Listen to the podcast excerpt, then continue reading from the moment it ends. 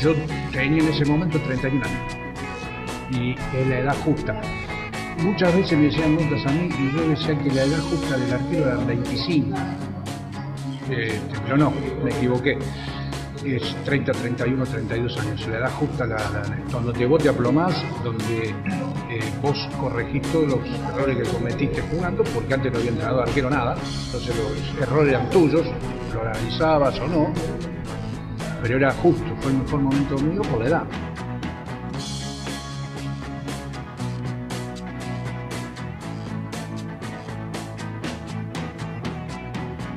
Brindisi, picando el suero. Ahí va, el número 7, Salvador, que no el suero. Maricio. Yo era arquero de una pelota. Nada más. A los 31 años me di cuenta que el gran, el gran, el gran, el gran arquero es arquero de una sola pelota. Que cuando te llega, tenés que estar. O sea que, fíjate, a los 31 años me di cuenta de eso. Siempre tenés algo que, que aprender.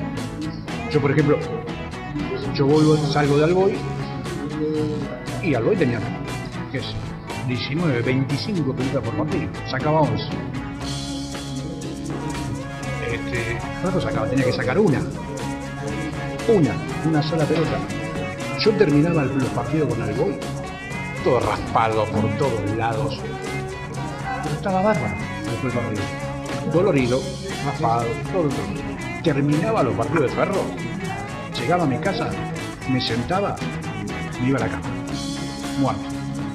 Yo decía, ¿cómo puede ser? Si yo una sola pelota, una, y pero mal.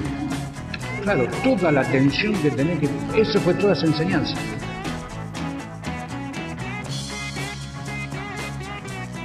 A Pasucci buscando al medio. Dale Maricio. Dando tranquilidad, Maricio, ¿no?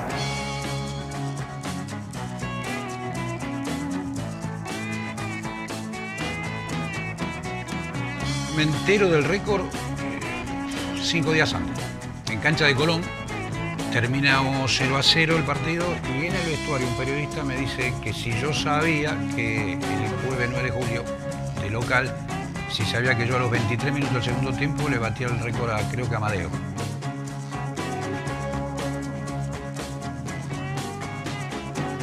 Paricio, ahora sí dice esta pelota es mía y se terminó aquí el peligro.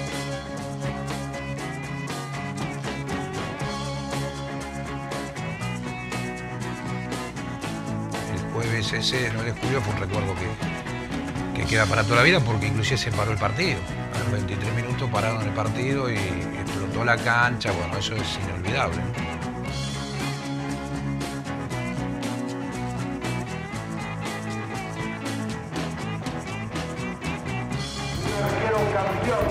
Carlos José Paricio, a quien saludamos con todo nuestro cariño.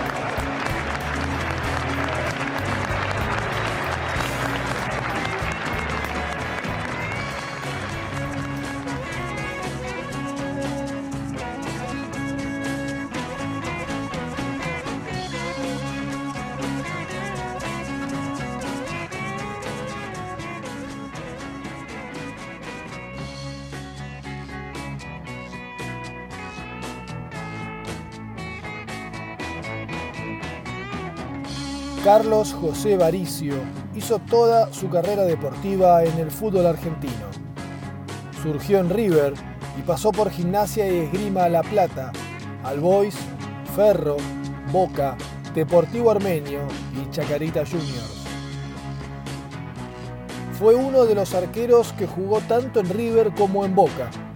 El otro es Hugo Orlando Gatti pero su récord más grande sería el de la mejor racha sin recibir goles en primera división por un mismo torneo en la era profesional. 1075 minutos, casi 12 partidos consecutivos con la valla invicta.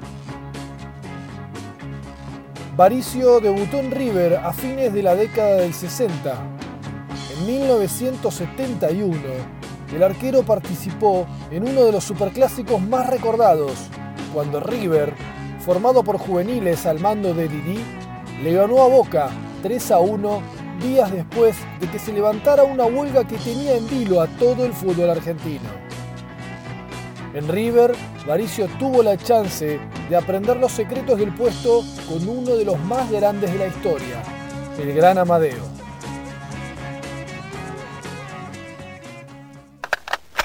En el caso mío y como de muchos de la camada nuestra, este, yo tuve la gran suerte de estar en las inferiores de River Amadeo Raúl Carrizo. Entonces, tuve la gran suerte también de que él me enseñó un montón de cosas y me aconsejó un montón de cosas siendo yo un chico, tenía edad de sexta división. No, me, no me olvido que él me man- estábamos entrenando a la cancha auxiliar, River, la primera división entrenaban en, en la cancha grande, este, me mandaba a llamar, iba yo un pichoncito y me decía, "Se- ¿viste dónde están los mástiles? Atrás del arco, me dice, sentate ahí y fíjate lo que hago yo. Tengo unas historias con Amadeo. Este, y me marcó un. Me marcó ahí, porque yo prácticamente lo veía, me, me gustaba el estilo de él, la manera de él, todo, ¿viste? Es un, un fenómeno. Bueno, tuve la gran suerte. Y, y fíjate vos cómo es el destino que le saco el récord a él, al, mi maestro.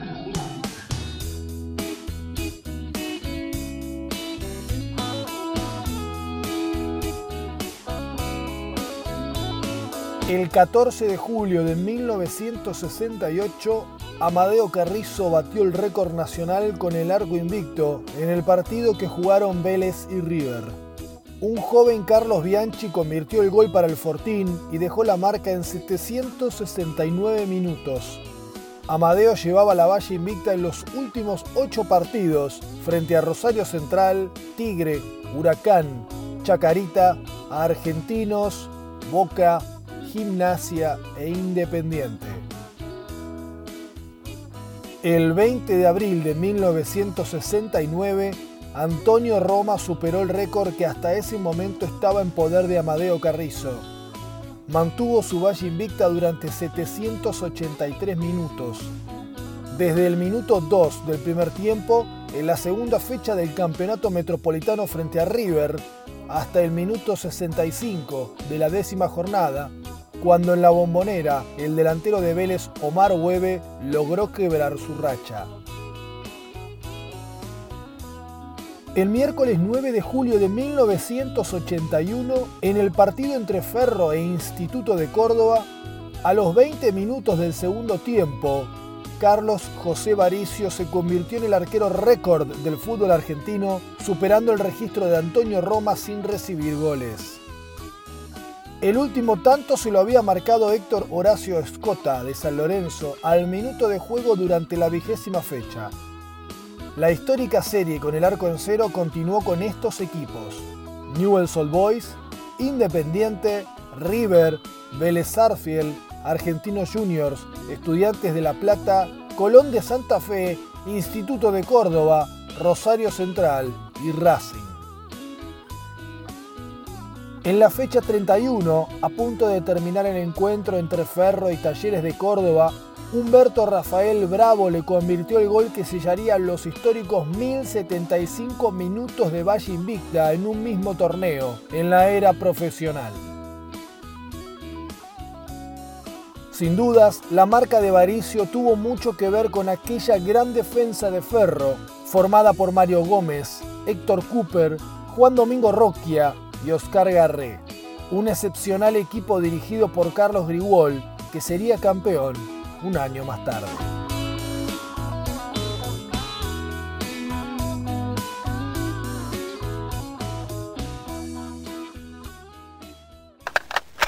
Es algo que un recuerdo que no se te va a ir nunca más. Es un recuerdo hermoso. ¿Por qué? Porque yo tuve el, día que Amadeo hace el récord en el cancha de Vélez. Tuve la cancha con pañuelos blancos de Vélez, de River, todos, todos saludándolo a Amadeo. Que Amadeo me acuerdo que se saca la gorra, que atajaba siempre con una gorra, y saluda. Y se para el partido. Después sale uno a uno, ahí le rompe el récord, eh, no sé si fue Carlito Bianchi o, Hueve, el truco Hueve, no me acuerdo. Estaba preocupado, eh, concentrado en el juego, y en esos momentos la delantera de, Vélez parece que estaba muy ansiosa de, hacerme el gol, así que no podía perder un instante de, atención sobre eso, pero me manifestaban los muchachos, los fotógrafos, de atrás los minutos que iban corriendo, y lógicamente me preocupaba un poco. Qué hermoso fue ese día, fue algo memorable dentro de mi carrera deportiva. Quizá la emoción más grande que en los 25 o casi 26 años que llevo jugando en River. Porque en esos momentos, cuando llegaron a concluirse los 23 minutos, cuando empezaron a sacar los pañuelos blancos, eh, los hinchas de River y también los hinchas de Vélez, por qué no decirlo, que fueron muy cariñosos conmigo, eh, fue un momento, sí, sí, en realidad lloré. Eh, no había otro, tenía que ser así, porque era una cosa que era dedicada a mí en ese momento, preocupada de la gente en lo que iba a hacer, y gracias a Dios había sacado más o menos bien hasta ese momento alguna jugada de importancia, que eran donde podía quedar terminado ese ciclo. Todo lo que pasó me sucedió a mí después. Porque ese jueves 9 de julio, que yo eh, hago el récord, bato el récord de Amadeo, a los 23 minutos del segundo tiempo, este, se para el partido. El árbitro para el partido y explotó la cancha como si fuera un gol.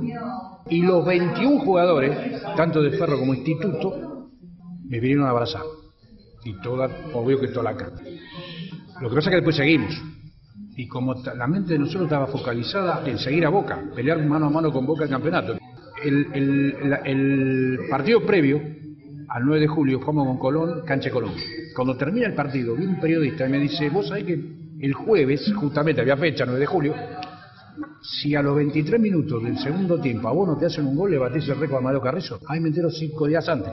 Esos cinco días antes, no, fue una, una, catarata de periodistas, eh, televisión, radio, bla, bla, bla, bla, bla, bla, Yo te lo, te digo de verdad, tranquilo.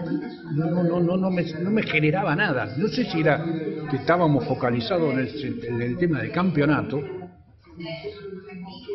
Nada Después sí, cuando terminé el, partido, que me acuerdo que tuve como, una hora y pico para salir del vestuario, no había celular, no había nada, se te metían todo con los auriculares, los periodistas, ¿no?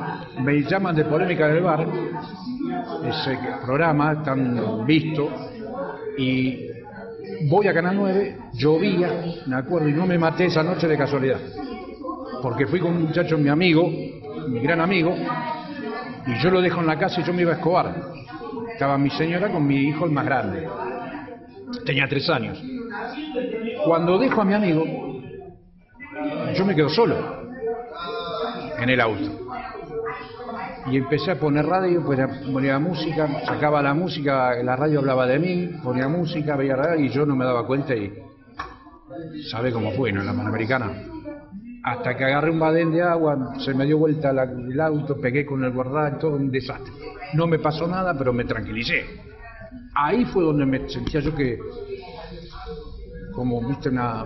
Pero después no, no, no, no, inclusive más, cuando me... Humberto Bravo que hace el gol, eh, al contrario, lo saludamos, nos abrazamos, fue emocionante. Después sí, al otro día nos hicieron una nota Amadeo, Tano Roma y yo, los tres porque en ese tiempo no sabía quién había hecho el récord, si, el Tano Roma o Amadeo. A uno decían Amadeo, otros decían Roma. Este, bueno, nos hicieron una nota en el bar justamente frente de la cancha Fue un momento que no te olvidas nunca más, no nunca más. Eh, es lo único que te, que te podés llevar, ¿viste? Porque después decir, ¿qué más querés?